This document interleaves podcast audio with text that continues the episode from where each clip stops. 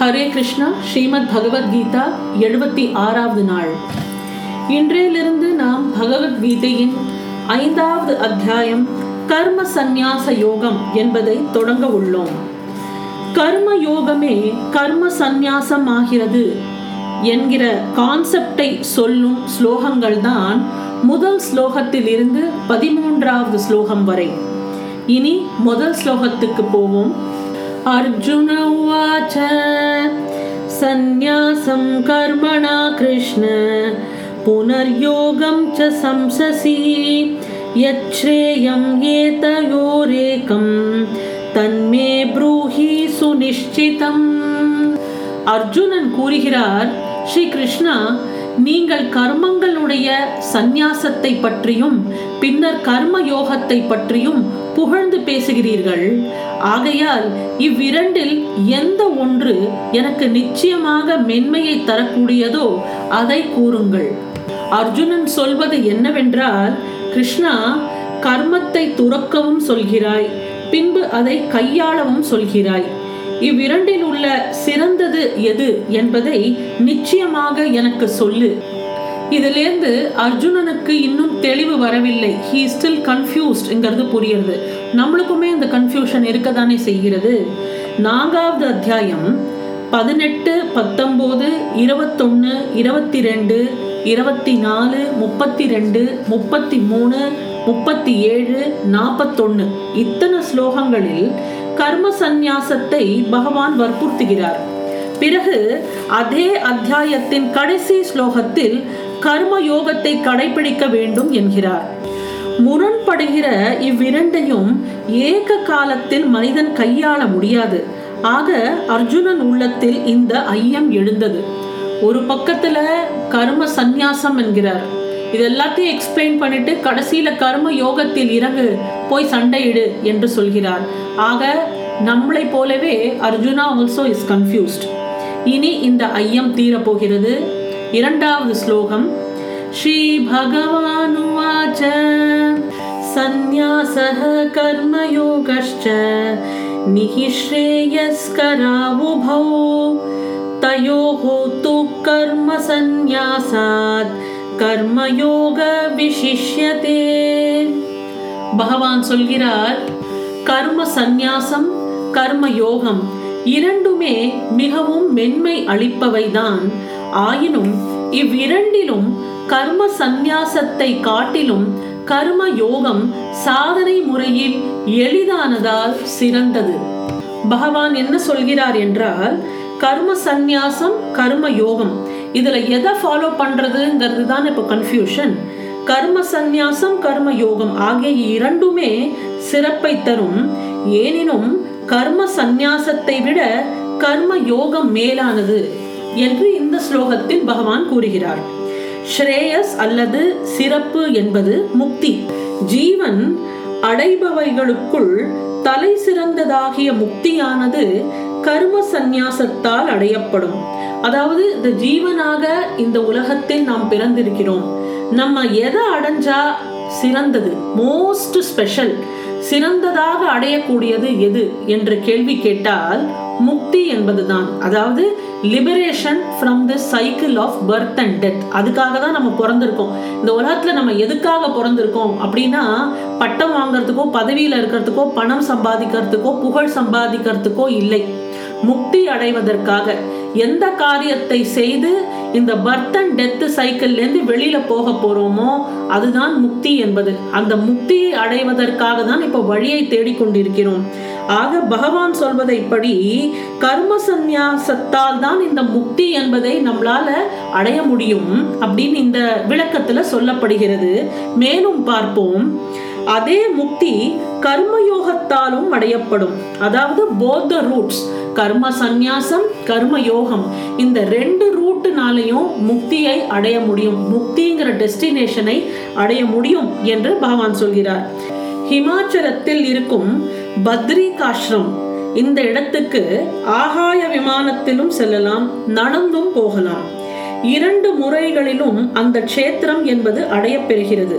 ஆனால் நடந்து செல்பவருக்கு உண்டாகும் உடல் பயிற்சியும் மக்கள் இணக்கமும் இதர இயற்கை ஞானமும் விமானத்தில் பறந்து செல்பவருக்கு உண்டாகாது. நடந்து செல்வதற்கு ஒப்பானது தான் இந்த கர்மயோகம். பல விதங்களில் அது ஜீவனை பண்படுத்துகிறது. தேகம் எடுத்தவர் கர்மயோகம் செய்வதே சிறந்தது. சந்நியாசமோ சாந்தியையும் ஞானத்தை தருகிறது. கர்மயோகம் சாந்தியையும் ஞானத்தையும் எப்படி தரும் என்று நாம் எண்ணலாம். அதற்காக தான் மூன்றாவது ஸ்லோகம் விளக்கமாக வருகிறது. இந்த ரெண்டு ரூட்லயும் போலாம். பத்ரிகாசிரமத்துக்கு பறந்து விமானத்திலையும் போலாம் நடந்தும் போலாம். ஆனால் நடந்து போறதுங்கிறது ஒரு லாங்கர் டைம் டியூரேஷன் அதுதான் கர்மயோகத்தின் பாதை. கர்மயோகத்தில் மூலமாக முக்தியை அடைவதற்கு நாளாகலாம். ஆனால் அந்த journey destination is Mukti but the journey is going to be very enjoyable it is going to be a learning experience அந்த பிரயாணம் இருக்கு பார்த்தீங்களா? அதாவது அந்த கர்மயோகத்தின் வழியாக முக்தியை அடையும் அந்த பிரயாணம் இந்த ஜீவனை மேம்படுத்தும் பண்படுத்தும். அதை தான் பகவான் சொல்கிறார். அடுத்தது மூன்றாவது ஸ்லோகம். கேயஹ சநித்ய சந்நியாசி யோ ந துவேஷ்டி ந காங்ஷதி निर्द्वन्द्वो हि महाबाहो சுகம் பந்தாத் பிரமுச்சதே அர்ஜுனா எவன் எதையும் வெறுப்பதில்லையோ எதையும் விரும்புவதில்லையோ அந்த கர்ம யோகி எப்பொழுதும் சந்நியாசியேதான் என்று அறியத்தக்கவன் ஏனெனில் விருப்பு வெறுப்பு எனும் இரட்டைகள் அற்றவன் எளிதாகவே சம்சார பந்தத்திலிருந்து விடுதலை பெறுகிறான் விருப்பு வெறுப்பு இல்லாதவன் நித்திய சந்நியாசி எனப்படுகிறான். ஏனெனில் இருமைகள் அற்றவன் எளிதில் பந்தத்தில் இருந்து விடுபடுகிறான். எந்த காரியத்தை செய்வதிலும் ஒண்ணு நம்மளுக்கு விருப்பு இருக்கும். விரும்பி செய்வோம். இல்ல வெறுப்பு இருக்கும். பிடிக்காம செஞ்சுட்டு இருப்போம். நிறைய விஷயங்கள் ருட்டீனாக செய்யும் போது சம்டைம்ஸ் அதில் ஒரு சலிப்பு வந்து நம்மளுக்கு ஒரு வெறுப்பு வந்துடும் இல்லை புதுசாக எதான செய்யும் போது ஒரு விருப்புடன் செய்வோம். இந்த விருப்பு வெறுப்பு இது ரெண்டுமே நியூட்ரலாக இருக்கும். ஒரு சமத்துவம் வேண்டும். விருப்பு வெறுப்பிலிருந்து விடுபட வேண்டும். மனிதனை கட்டுப்படுத்துவது கர்மம் அல்ல.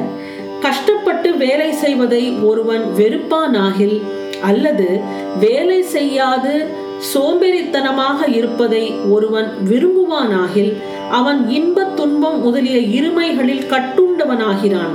எத்தனையோ அலுவல்களை ஆற்றுதற்கிடையில் யோகி ஒருவன் விருப்பு வெறுப்பு ரெண்டுத்துக்கும் கட்டுண்டு இருக்கிறான் என்றால் அவன் சித்தத்தில் ஒரு விருத்தியும் உண்டாகுவதில்லை. விருப்பு வெறுப்பு இது இரண்டுமே இல்லாமல் ஒரு கர்மத்தை செய்யும் போது அந்த கர்மத்தை செய்பவன் நித்திய சந்நியாசியே ஆகிறான். சந்நியாச ஆசிரமம் எடுத்துக்கொண்டதன் வெளி அறிகுறிகள் அவனிடத்தில் இருக்க வேண்டும் என்பது அவசியமில்லை. மனமே பந்தம் அல்லது மோட்சத்துக்கு ஏதுவாகிறது. எல்லாத்துக்குமே மனசுதான் காரணம். இந்த மனசை நாம் மாற்றிக்கொண்டோமானால் நம்ம எந்த விதமான சுச்சுவேஷனையும் டேக்கிள் செஞ்சு விடலாம். ஏன்னா அந்த மனசு தான் பந்தத்துக்கும் காரணம். மனசு என்பதுதான் மோட்சத்துக்கும் காரணம். ஆக எல்லாமே நம் மனதளவில் தான் இருக்க வேண்டும்.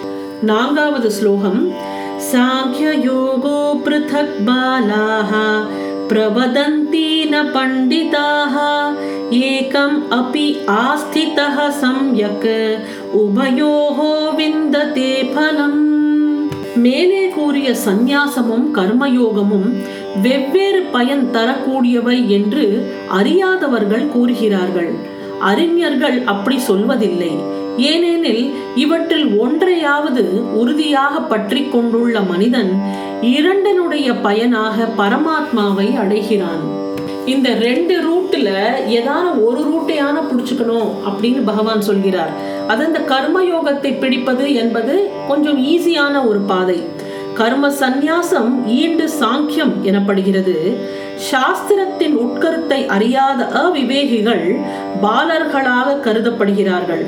ஒன்றை அனுஷ்டித்து இரண்டின் பலனை பெறுவது எங்கனம் என்ற கேள்வி பிறக்கலாம் அதற்கு விடையாக வருகிறது தான் இந்த ஐந்தாவது ஸ்லோகம் யத் சாங்கியः பிரஆப்யதே ஸ்தானம் தத் யோகைः अपि गम्यते एकं साङ्ख्यं च योगं च यः पश्यति சக பஷ்யதி ஞான யோகிகளால் எந்த பரமபதம் அடையப்படுகிறதோ அதுவே கர்ம யோகிகளாலும் அடையப்படுகிறது.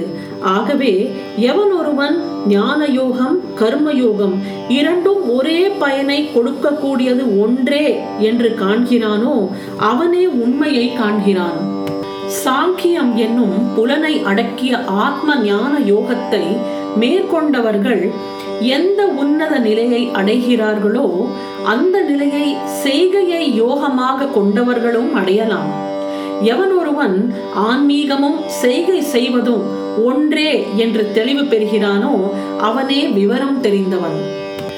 அறிவை கையாண்டு இயற்கையின் இயல்பு எத்தகையது என்று எண்ணி பார்ப்பதுதான் சாங்கியம். ஞான மார்க்கம் என்பதும் இதுவே. அதாவது ஒரு கான்செப்டை நம்ம புரிஞ்சுக்கணும்னா அதுக்கு வந்து ரெண்டு விதமான ரூட்ஸ் இருக்கு. ஒன்று தியரிட்டிக்கலா அதை பத்தி படிச்சு தெரிஞ்சுக்கிறது. இது வந்து ஞான மார்க்கம் என்று வைத்துக் கொள்வோம். இன்னொன்று பிராக்டிக்கலாக அதை கையாண்டு அதுல இருக்கிற பிட்ஃபால்ஸ் அதுக்கு இருக்கிற டூஸ் அண்ட் டோன்ட்ஸ் எல்லாத்தையும் செஞ்சு பார்த்து எக்ஸ்பீரியன்ஸ் ஆகி தெரிஞ்சுக்கிறது.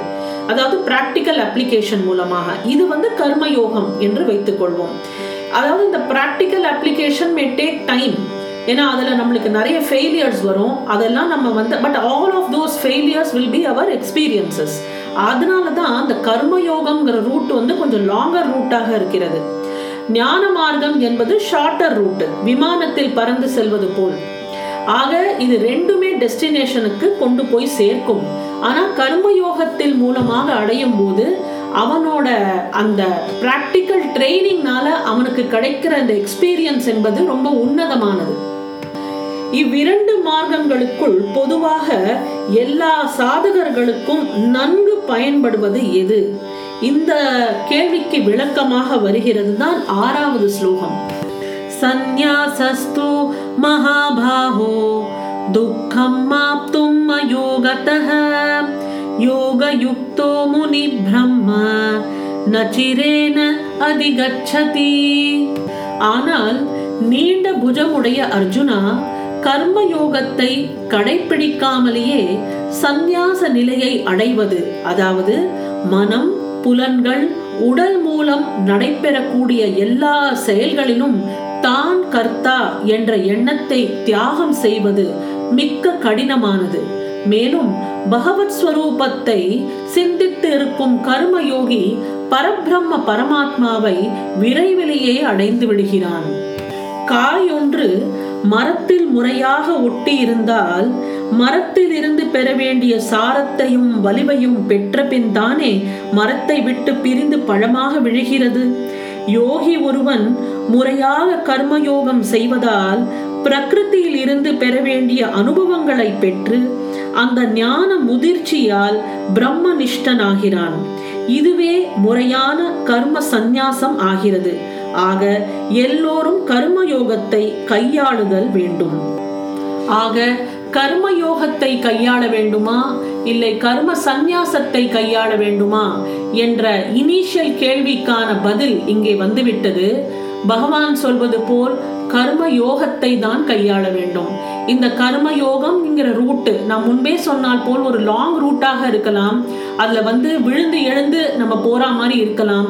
ஆனால் அந்த அனுபவங்கள் மூலமாக தான் ஞான முதிர்ச்சி என்பதை பெற்று நாம் பிரம்மனிஷ்டனாக ஆக முடியும். அதாவது இந்த கர்ம யோகம் சாதகனை எப்படி பண்படுத்துகிறது என்பதை தான் நான் மேலும் பார்ப்போம். ஏழாவது ஸ்லோகம். அதை நாம் நாளை பார்ப்போம். பகவத்கீதையின் எழுபத்தி ஏழாவது நாள். நன்றி வணக்கம்.